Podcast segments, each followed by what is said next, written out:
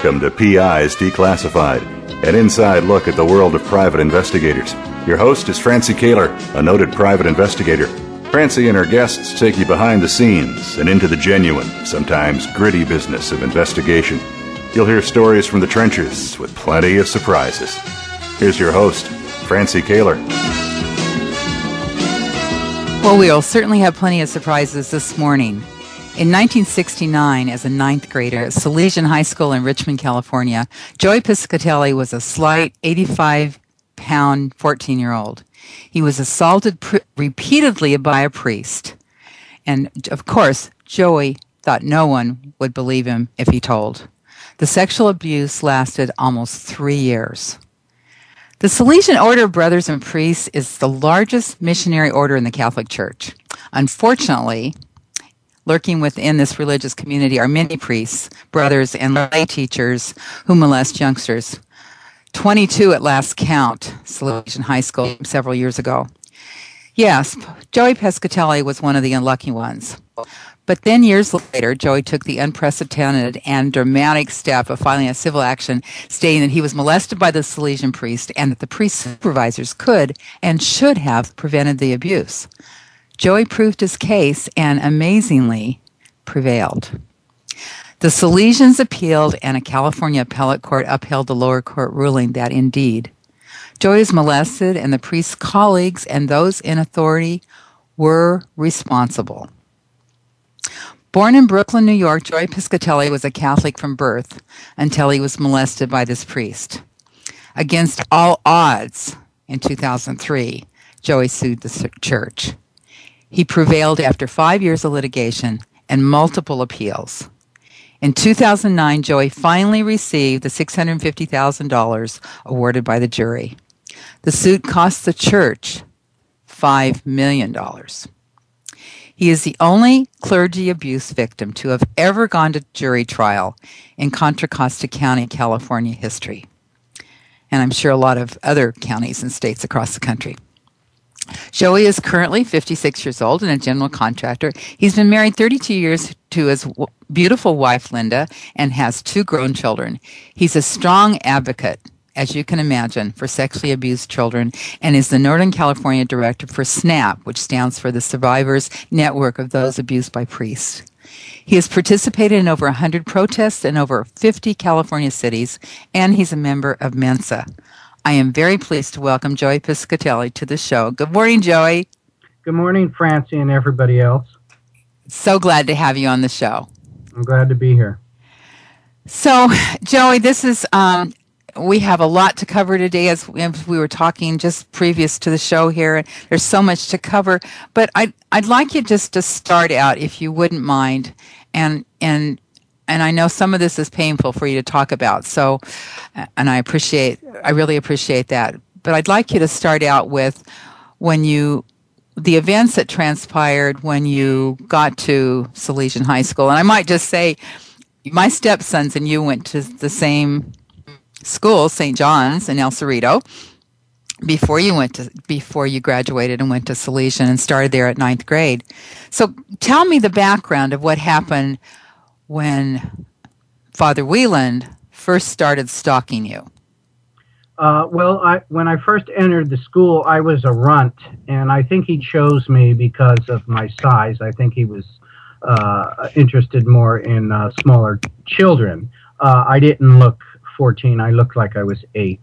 Um, so, what I did is I went to the Salesian Boys Club, which was on the school grounds, uh, to play pool, and he far- started far- uh, out uh, watching me play pool, and then he would masturbate while I played pool and tell me to watch him. Uh, the director of the boys' club, Brother Sal Belanti, who is himself a co- convicted molester, was watching and did not report it.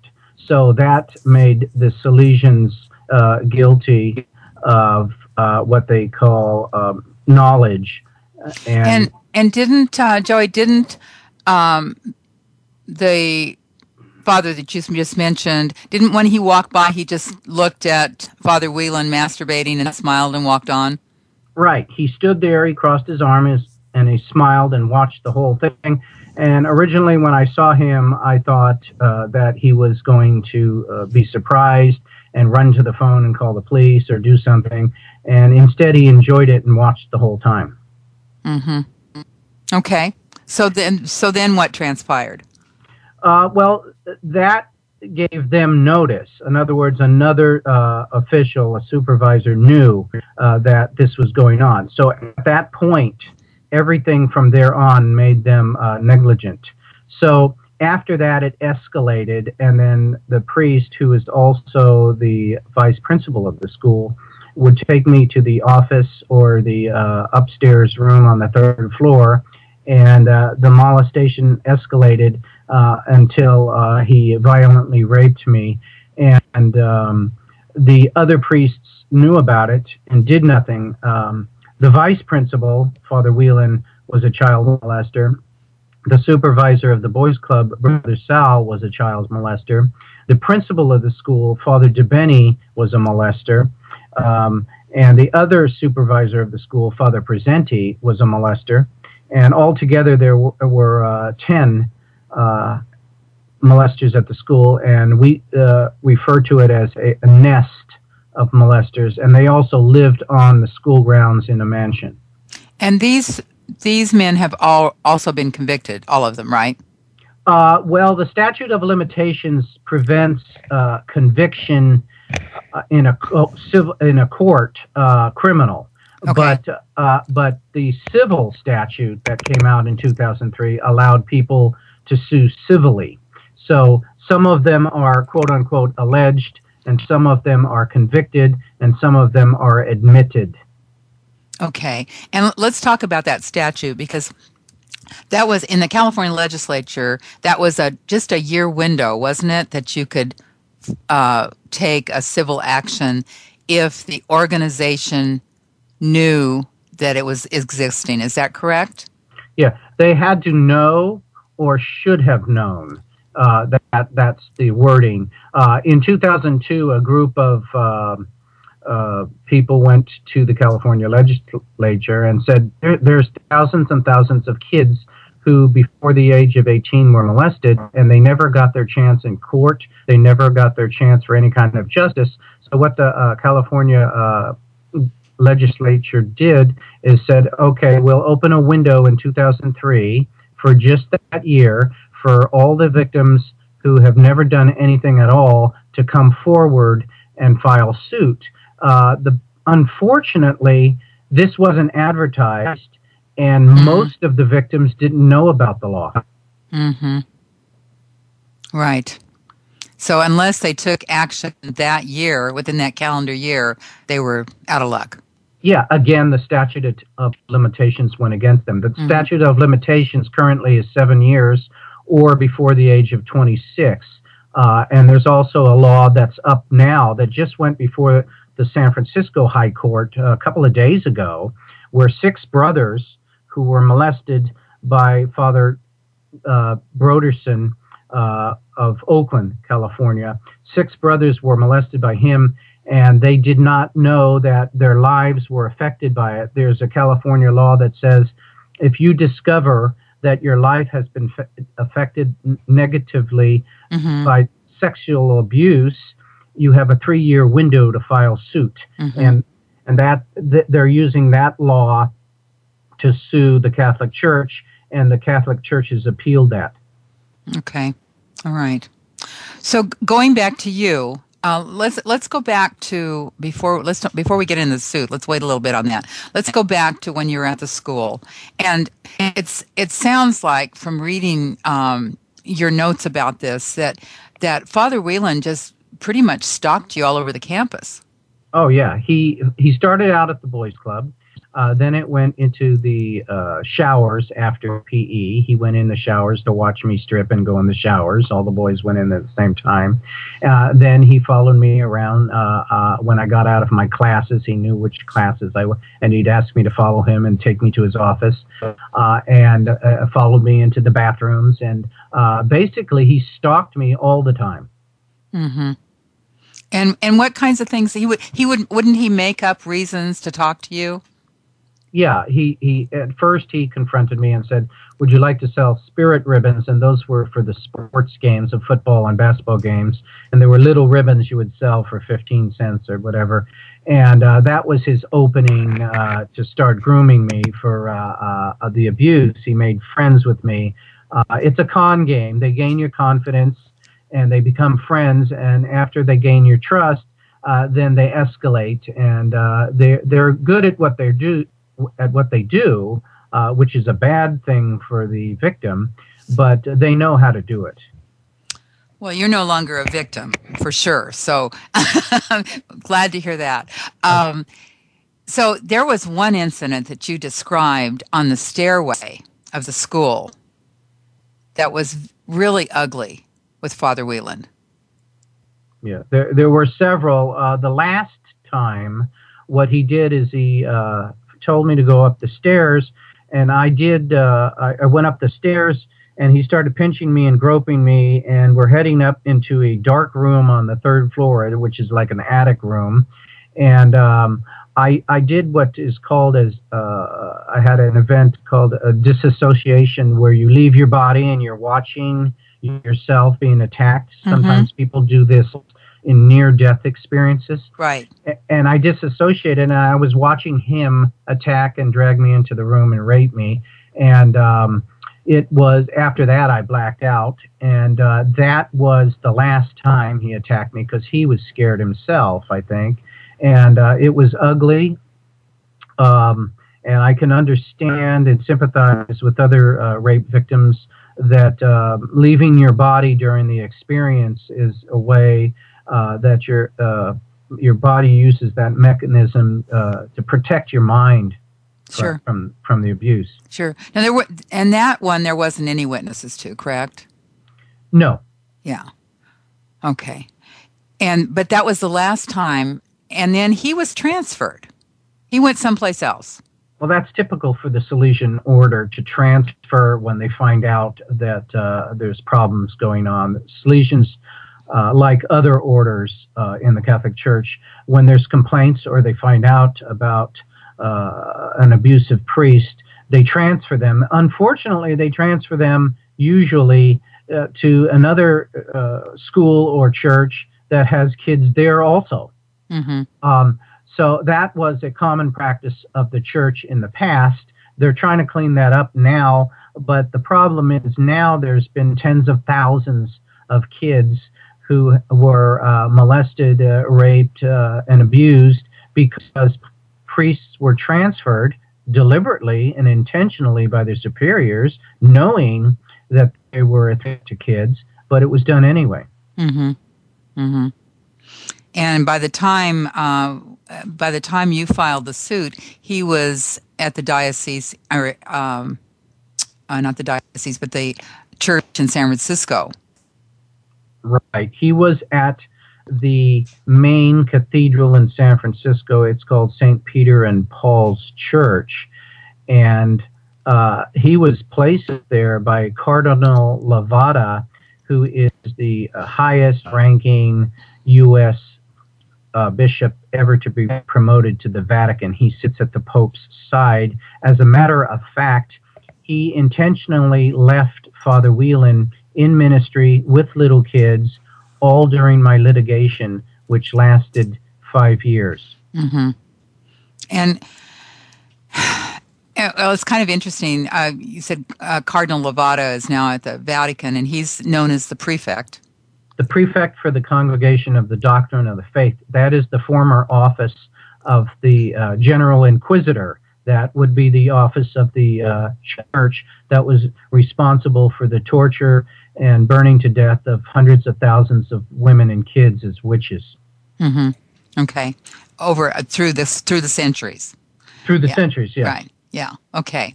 All right. So and and Joy, do you believe that Cardinal Levada at the time knew that there were many priests and brothers within under his supervision that were molesting children?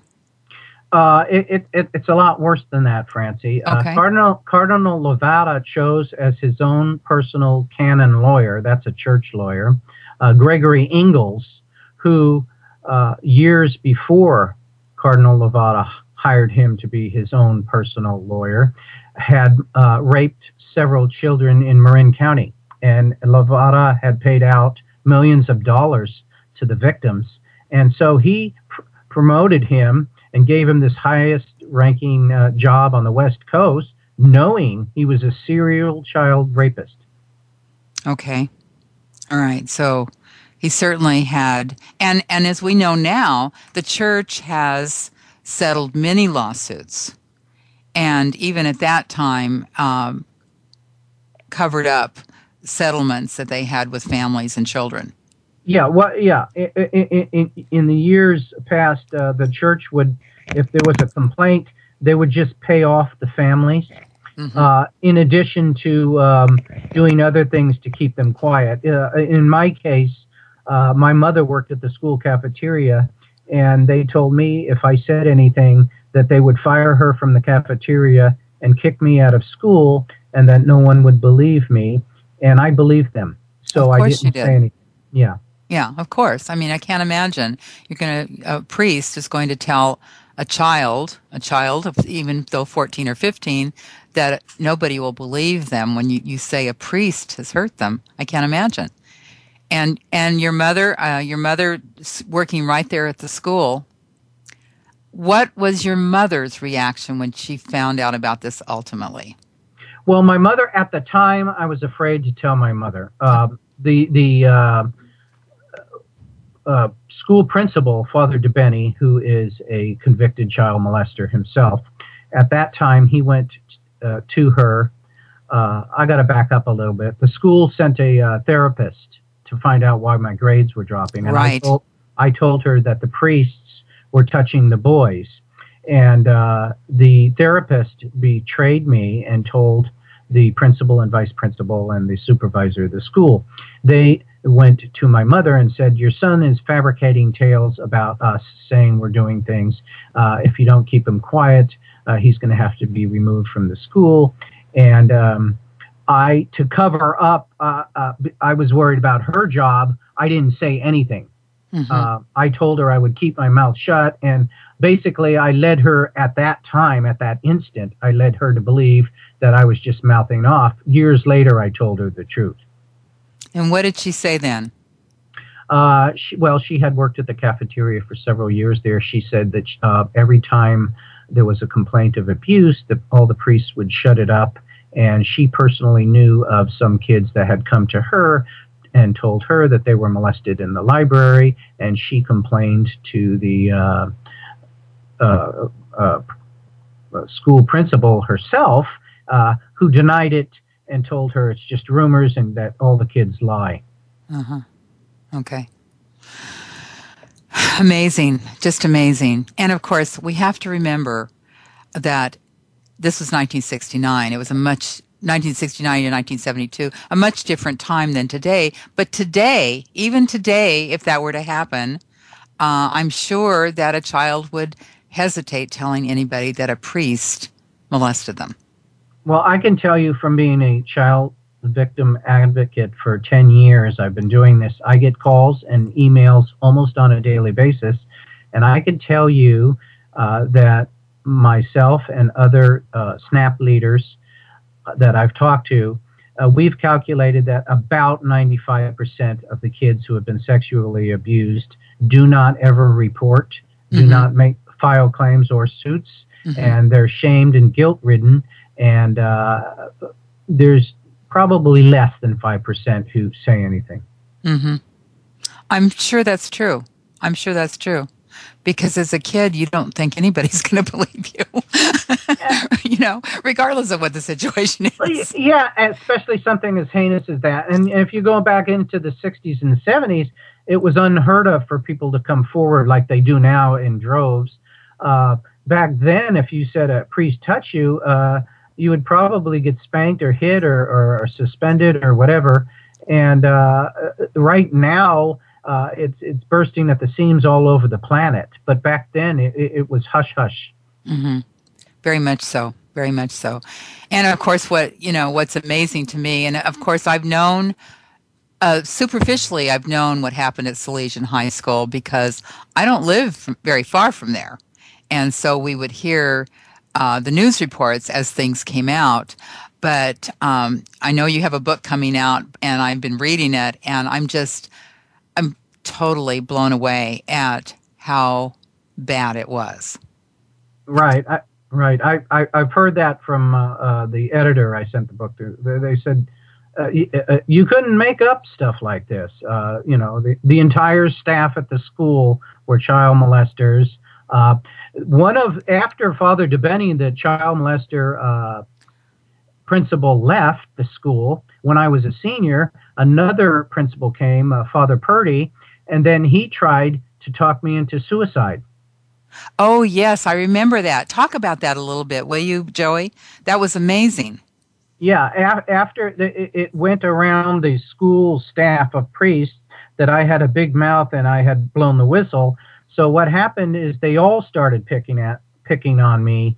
Um, another priest, Father Mengon, who's also a child molester, uh, called me into the hallway one day and asked me to stand perfectly still, put my hands at my side, and I did. And then he kneed me in the groin as hard as he could. And I went down and I laid on the floor for about an hour. I couldn't even move. Uh, and then the new principal, Father David Purdy, uh, who, who is a, a, a high ranking Salesian official now, uh, back then he called me into his office, had me sit down, and calmly walked around while I sat in a chair. Um, like a, like a police interview with this bright light on you, and he was trying to talk me into suicide. And I just sat there dumbfounded. And I couldn't believe a man of God, supposedly, and a principal of a school trying to talk a kid into suicide. Hold that thought, Joey. I want to explore that a little bit more. Can you uh, hang on? Let's. We need to take a commercial break. We'll be right back.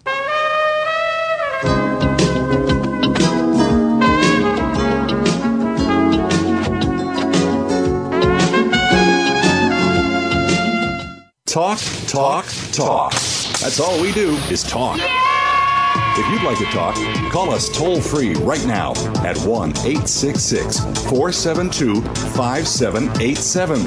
1 866 472 5787. That's it. That's it. VoiceAmerica.com.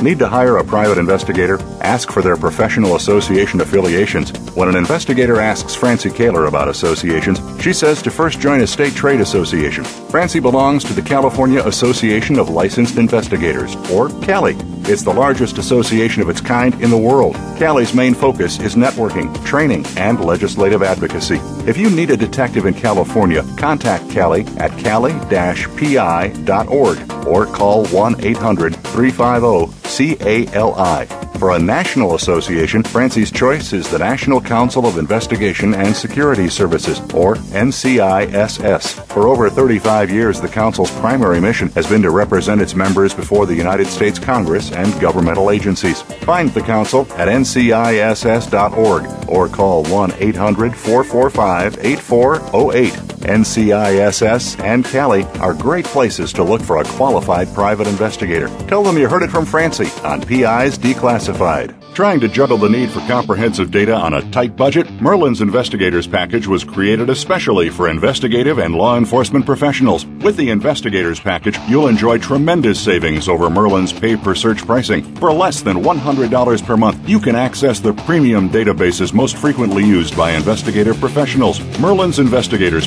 Package, simply the best, most affordable option for research and investigation. To learn more, call 800 367 6646 or email sales at merlindata.com. Free trials are available.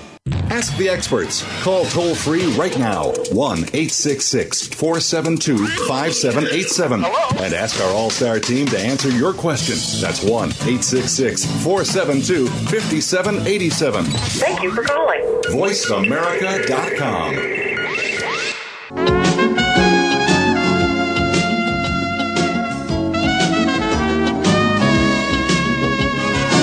You're listening to PI's Declassified with Francie Koehler. You can call into the program. We'll take questions and comments at 1 866 472 5788. That's 1 866 472 5788. You can also email your question to Francie. Send it to F-R-A-N-C-I-E at PIsDeclassified.com. Now, here's Francie Koehler. Today's topic is sex abuse by a priest. Joey Piscitelli lived it, and he's here to talk about it. He's telling a story of how he turned being a victim into being victorious over the Catholic Church. Joey, you were just talking about the head of the school trying to convince you to commit, commit suicide. And you were describing how he was circling you in his office and talking to you about it. What do you remember what he said? Yeah, I do, uh, and it was a very eerie thing. It was um, it, it, was morbid. Uh, he didn't yell and rant. He walked around slowly with his hands cupped and talked in a very mellow voice. And he said, uh, "Joey, uh, nobody likes you. You make up stories, and people like you die a lonely, slow death." And uh, your your uh, life is just going to go down the tube slowly, and you're going to wallow in depression what you need to do is commit suicide. That's the only way out for you. And people like you always commit suicide anyway. So that's the best thing for you to do. Get yourself out of this pain and commit suicide. And he kept saying that over and over again. He was trying to brainwash me. And uh, I just sat there the whole time dumbfounded. And I did that. Um, uh, disassociation thing mm-hmm. while he was saying that. I started to dissociate because I couldn't believe because I looked at him, I was looking at the cross of Jesus Christ he was wearing while he's saying this and thinking, why is God doing this to me? That gives me the chills. I have to say that just it's that's chilling and sounds like to me they were trying to get rid of a witness. Oh yeah. absolutely. Mm. Okay, so let's so then let's fast forward to 2003 and you decided to take this huge, gigantic step and file a lawsuit. Right. Um, what had happened before 2003, and I didn't put it together, but shortly after I left high school, I started having uh, depression, anxiety, uh, panic attacks, uh, irritable bowel syndrome, insomnia, and all these uh, after effects of child sex abuse and I didn't tie it together. Um, so I went to a therapist years later, and the therapist uh, asked me, uh, "Have you ever been, tra- been, traumatized?" And he said that sex abuse is trauma. Well, I was traumatized, you know, probably over a hundred times.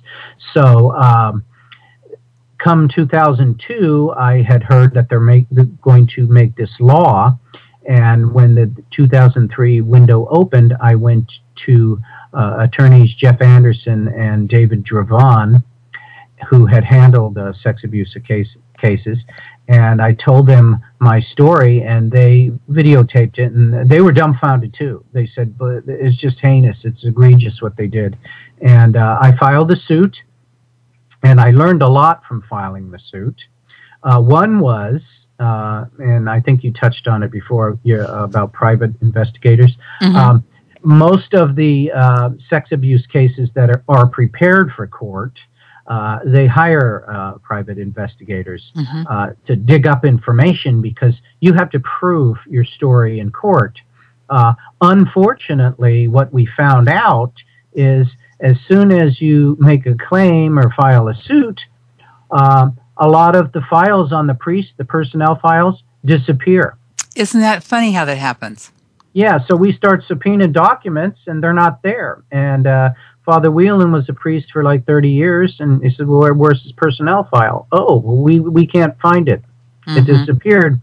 So I started trying to dig up information myself, and the more information I dug up, the more I found out the more uh, sexual predators there were at the school. And pretty soon, there was a record amount uh, in California. Mm-hmm. Uh, Salesian High School in Richmond has the uh, world's record amount of uh, abuse, sex abusers uh, at one school.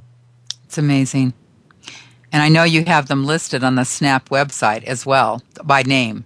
And those are just the ones I found out about. Right, right. So you uh, you were really instrumental in assisting the private investigator and the attorneys in doing the research on your case, and that's really important. Yes, several investigators called me on other cases as well. I even talked to the Department of Homeland Security, who was uh, uh, prosecuting priests for interstate and intercontinental transport of minors for sex. Interesting. Uh, yeah, because uh, if a priest or anybody takes a kid out of this country for sex or goes to another country for sex uh, with a child, mm-hmm. uh, it, it, they can prosecute in federal court. Mm-hmm. And I was assisting some uh, homicide investigators and some uh, uh, police departments and other victims of abuse. And we were going, uh, finding out different ways to find out information on the predators and where they were transferred to, and because the church wasn't giving up any information. And and the attorneys that took your case, Joey, did they take it on a contingency? Yes, they took it on a contingency, and uh, that's a good thing because the church uh, has a bottomless pocket. Uh, Salesians is the richest order on earth uh, in the Catholic Church. They have billions of dollars, and they had an endless uh, uh, supply of money to pay all their lawyers, which I think they hired three different law firms in my case and spent probably an estimated $5 million for five years so it's a good thing my lawyers took it on contingency. Yeah. And now I remember that you told me that when you got to court, your lawyers or nobody believed that you would prevail.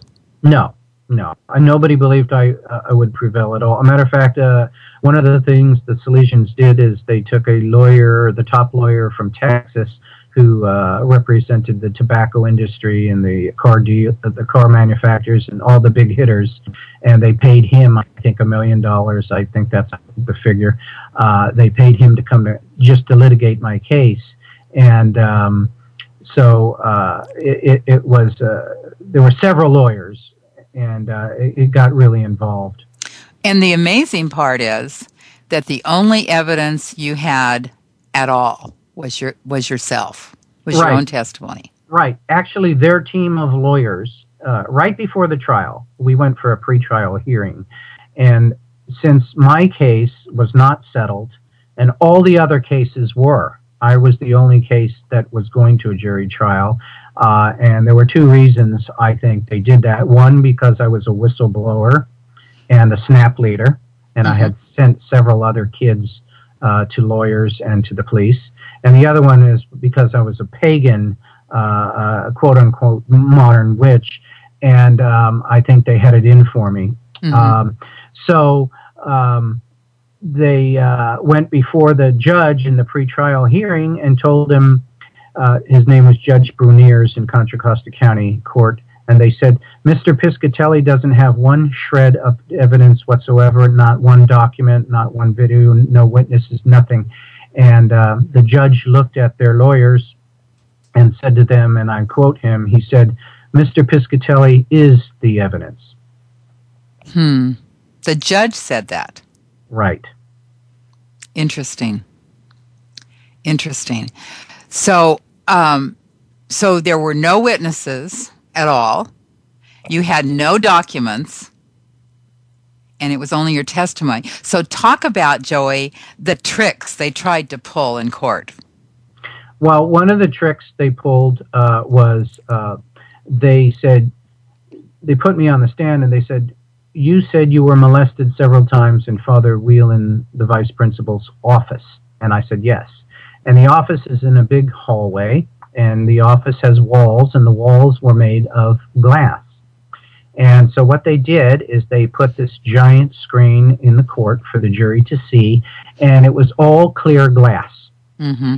I- including the door. And they said, "Is this Father Whelan's office or former office?" And I said, "Yes." And they said, uh, "And you were in that room getting molested several times during school hours?" I said, "Yes." And they said there were 400 students there. Yes. And they said, now, why didn't any of the students or anybody say anything, and how could that have happened without anybody seeing it? And at first I was confused, but then I said, wait a second, there's something wrong with the picture. So we went back through the yearbooks from the 70s, and the glass was all obscured in the 70s. Uh, You couldn't see through it. So what they did in the meantime before court is they changed the glass to all clear glass. Mm-hmm. So I brought that fact up to the jury, and we blew up the picture from the 70s from the yearbook and showed the uh, jury that it was obscure glass. Mm-hmm. So that was a trick. They got caught on that one. And and I remember you telling me that when they first showed you the picture of, of the clear glass, you were you were really i mean you said you confused but you were more than confused it was like none of this was making sense to you and you're on the witness stand right and, and the judge yeah go ahead well and and and the uh, the lead attorney for the salesian in the catholic church said isn't this the room and he was laughing and i said and i says wait a second there's something wrong and he says isn't this the room and then um, I wouldn't answer, and the judge says, You have to answer. And I said, No, there's something wrong. And the judge says, I'm ordering you to answer the question. And I refused to. I said, No, there's something wrong. I can't answer that question clearly. There's something wrong with the picture. And um, the judge called for a recess and then had a meeting with the lawyers. He has to answer the question. And I said, I'm not going to answer the question. There's something wrong with the picture. Good for you. Good for you for having the, the courage to stand up. It's a good thing I did. Yeah. And okay, so so then you took the recess and and it was that night that you found the picture in the yearbook and came back the next day? Right. And then showed the lawyers and they said, "Great, you found this. We'll put you back on the stand and we'll enter it as evidence." and it'll be egg in the face of the uh, church lawyers. Okay, and and did they? Was there anything else that was like that that that the church tried to do? Well, one thing they did is they took my deposition, and in my deposition, uh, they asked me a question. and says, uh, "What?" It was about witnesses, and the first witness, uh, which wasn't my, really my witness, uh, was Brother Sal at the Boys Club, who's a molester. Had uh, he was watching me being molested, and of course, he's not a good witness. I don't think for either side, but. Um, they asked me a question in my deposition. They said, "Do you know anybody uh, who knew anybody who knew somebody that uh, would have uh, was watching uh, you uh, being molested?" And I didn't understand that question because they repeated their words. Do you know anybody who knows anybody who knows anybody? Right. so, so I said no. I, I, I didn't even understand the question. The next question after that, though, was, "Do you know anybody who witnessed the incident?"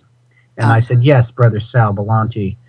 Um, so what they did is they put up on the screen in front of the court the first question, mm. Which was, "Do you know anybody who knew anybody who knew anybody who was a witness?" And I said, "No." And so they put that up, and they used they told the jury, "Look, see, he's admitting that nobody saw it, and he's admitting there never was a witness." And I said to the judge, wait a second, scroll down on the deposition. The next question is clear. And uh, the church refused to, and the judge made them scroll down. And the next question was, do you know anybody who saw it that was a witness? And I said, yes, Brother Sal Belmonte. And so that was another trick they did. They tried to hide that other question from the jury. Hmm. Wow. So how long was the actual trial? Two weeks. Two weeks. And then how long did it take the jury to come back with a verdict? Uh, a couple of hours. Really? And they had to answer several questions. Uh, the first question was uh, Was Joey Piscitelli molested at all? And if the jury had said no, then the whole thing's over. Mm-hmm. But if mm-hmm. they said yes, they would say, Did Father Whelan molest Joey Piscitelli? And if they said yes to that, that they say, Did Brother Sal Belmonte actually witness and not turn him in? and they had to answer that question. And then they had to answer the question: Does he deserve compensation? And uh, is the Salesian uh, organization at fault? And is there's several questions. And was Father Whelan at fault? They answered yes to every question.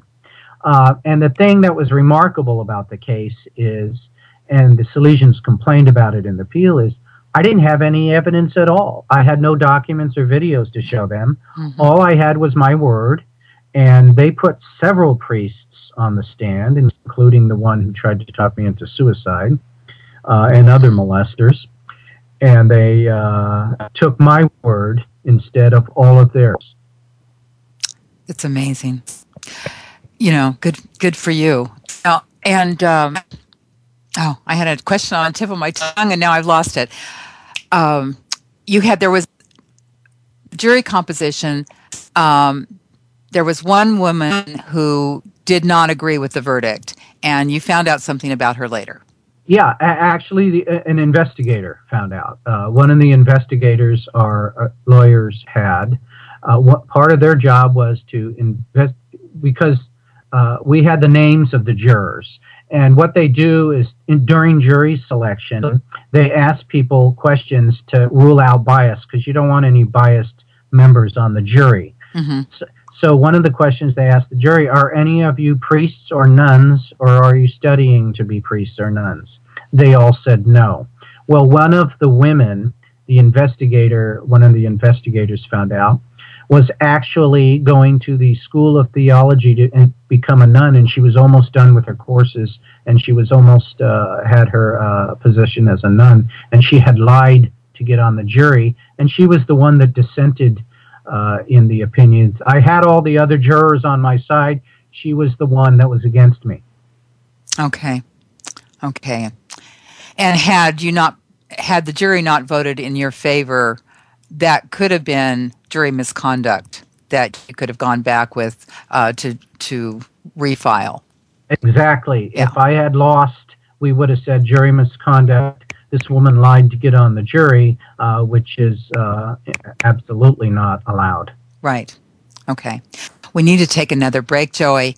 My guest today, Joey Piscitelli, his remarkable report on his battle with the Catholic Church. We'll be right back.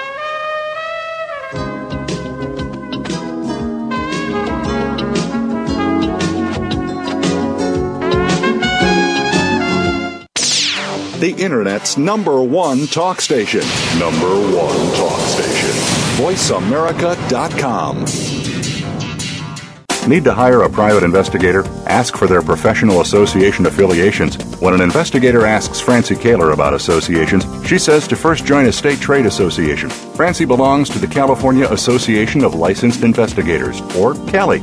It's the largest association of its kind in the world. CALI's main focus is networking, training, and legislative advocacy. If you need a detective in California, contact CALI at cali-pi.org or call 1 800 350 CALI. For a national association, Francie's choice is the National Council of Investigation and Security Services, or NCISS. For over 35 years, the Council's primary mission has been to represent its members before the United States Congress and governmental agencies. Find the Council at nciss.org or call 1 800 445 8408. NCISS and CALI are great places to look for a qualified private investigator. Tell them you heard it from Francie on PI's Declassified. A heavy caseload and a lack of resources. Sound familiar? Merlin's Locate Services team can help. After 30 years in the investigative business, Merlin knows a few things about the industry. Our team of expert skip tracers delivers a host of skip tracing, public record research, place of employment, and bank asset services to investigative and collection professionals. Competitive tiered pricing is available, and all results are 100% guaranteed. To learn more or to inquire about other professional skip trace services, log on to merlindata.com or call 800 367 6646. IRB Search is simply the best online data provider for locating people, businesses, and assets. IRB Search gives you strength in numbers. With one click, you can access billions of records. Even with partial information on your subject, IRB Search instantly returns current and past addresses, phone numbers, and more. Call IRB Search today at 1 800 447 2112 to sign up. Mention PI's Declassified and you'll receive a two week trial of 100 free searches to get started. Call 1 800 447 2112 to find out why IRB Search is simply the best. News, opinion. Your voice counts. Call toll free 1 866 472 5787. 1 866 472 5787. VoiceAmerica.com.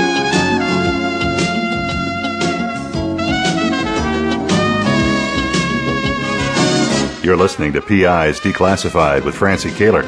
You can call into the program. We'll take questions and comments at 1 866 472 5788. That's 1 866 472 5788. You can also email your question to Francie. Send it to F R A N C I E at PIsDeclassified.com. Now, here's Francie Koehler.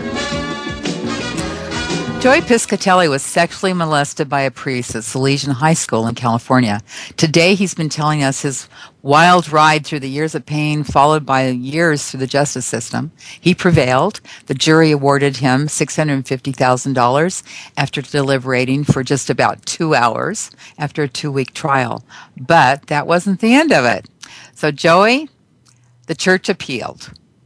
Yeah, the first time they appealed, they appealed to the Supreme Court in Contra Costa County, and they had a bunch of reasons, and, and that's common for for uh, um, uh, the loser to appeal Right. if they can, and they appealed for a bunch of reasons, and they were knocked down by uh, Judge Bruiniers in the Supreme Court, uh, and then they appealed uh, based on the fact that the witness, uh, Brother Sal, uh, this is a little complicated. I'll make it as short as possible.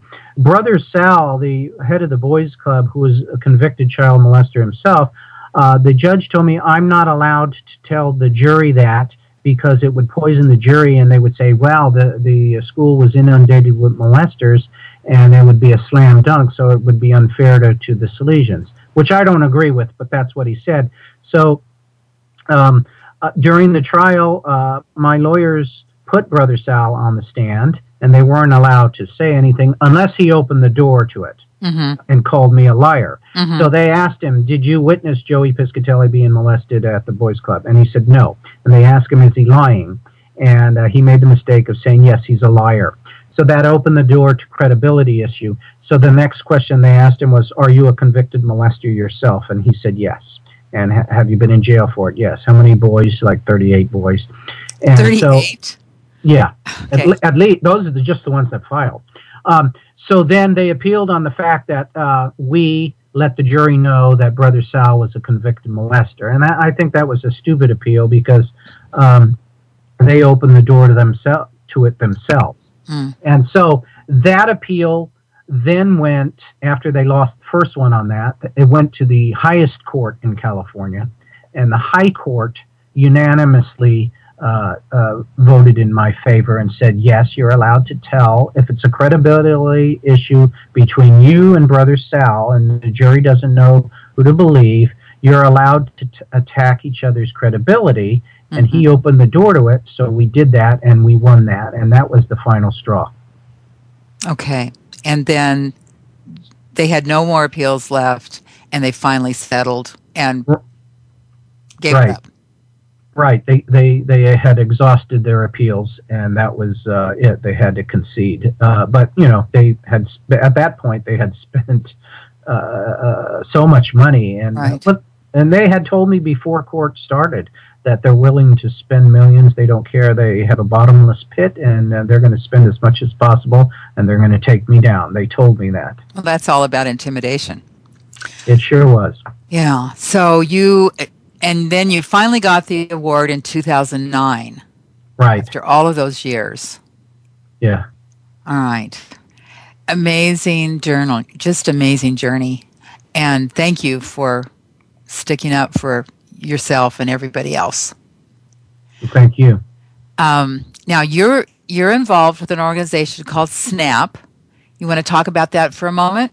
Yes, SNAP is the survivors network of those abused by priests, and there are approximately eight or nine thousand members across the United States. And SNAP is a support group. They have support meetings, and they also uh, uh, refer people to therapists or try and help people who uh, come forward with uh, uh, abuse allegations.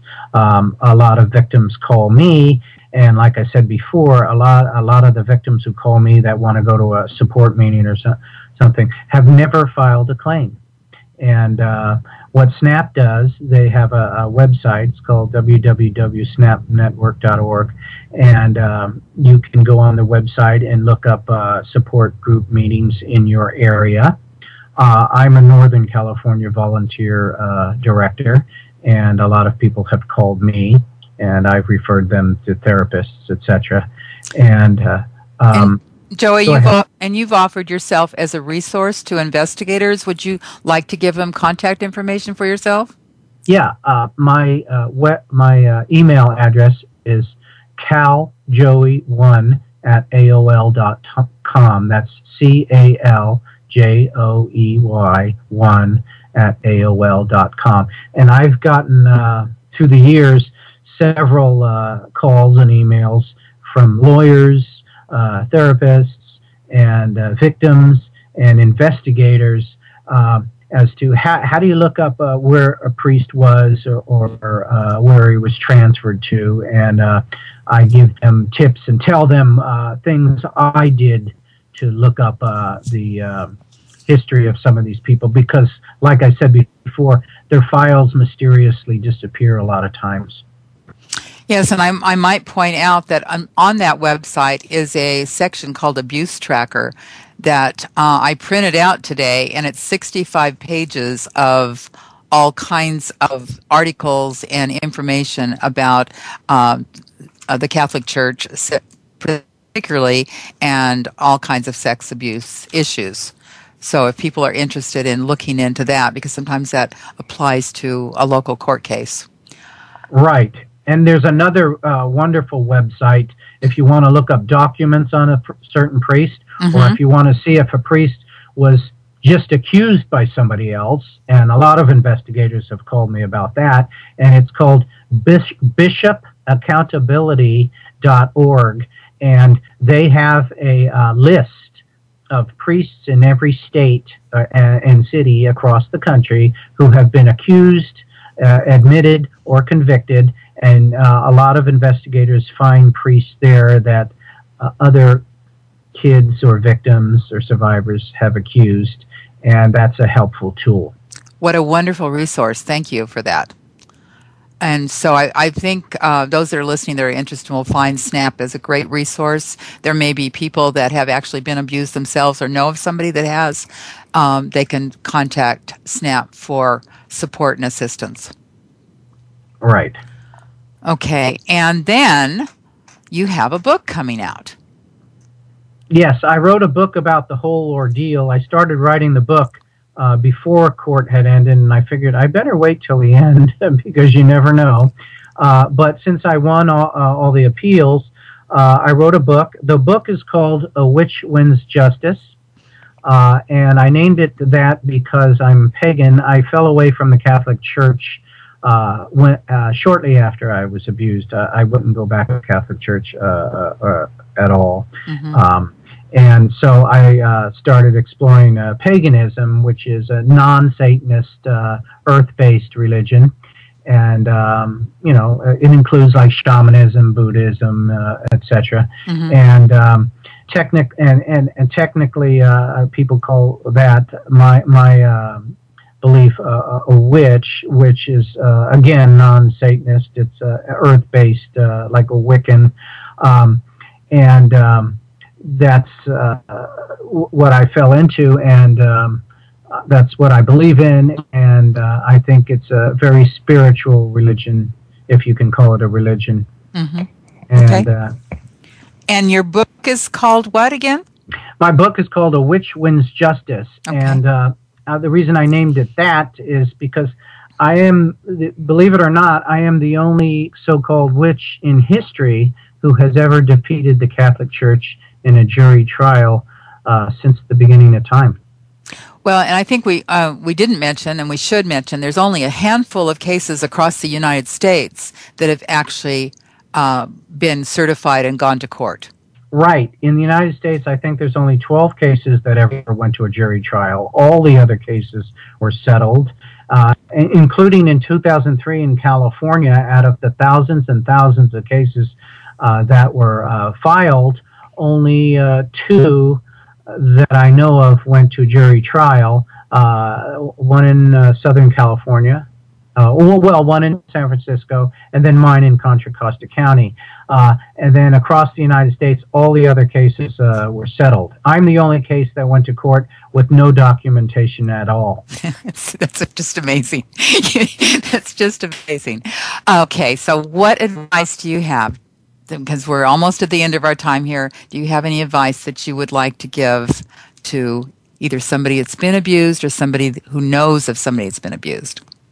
Um, if you know somebody that's been abused, and a lot of people do, or if you've been abused yourself, um, find the courage to uh, A, talk to a therapist, B, turn them in, even if the statute of limitations is passed up, uh, file a police report anyway. And right. the other thing is uh, seek support in a support group. And um, I think if you're within the statute of limitations, I'd turn them into the police. And uh, I do, and a lot of people will think this is kind of uh, iffy, uh, but I'd file a lawsuit because the only thing they understand uh, as punishment for their crime is a lawsuit because uh, they seem to shine everything else on. Yeah, understood. Well, you have a tremendous courage, Joy. Um, you're a great example for many. So um, I just have to say thank you. Thank you. Thank you for standing up. So we're at the end of our show. Um, upcoming in the next few weeks, uh, we've got Jennifer Magnahay is going to be on the show one of these days. We've had some scheduling conflicts, but she's the female perspective of fugitive recovery. Uh, I promise we will get her on. Rob Dick is going to be back. He was a security escort for Casey Anthony during her trial, and Ted Kavrakis. Um, I hope I'm pronouncing this right. Ted Ted Kavraurus from Hong Kong uh, about outwitting counterfeiters, international counterfeiters. So, again, tune in next week as we declassify more real stories from real investigators. It's PI's Declassified. I'm Francie Koehler. Thanks so much for listening. You've been listening to PI's Declassified with your host, Francie Koehler.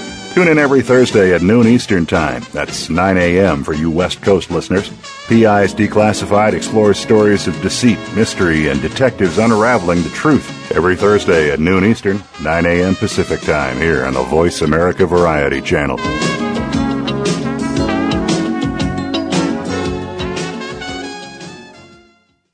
A heavy caseload and a lack of resources. Sound familiar?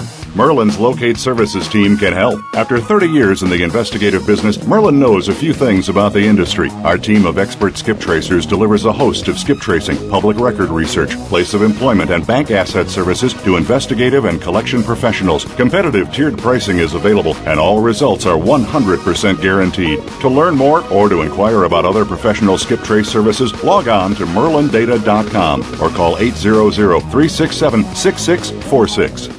Need to hire a private investigator? Ask for their professional association affiliations. When an investigator asks Francie Koehler about associations, she says to first join a state trade association. Francie belongs to the California Association of Licensed Investigators, or CALI.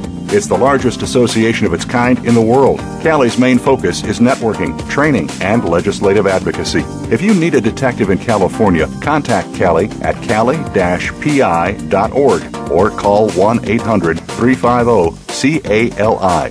For a national association, Francie's choice is the National Council of Investigation and Security.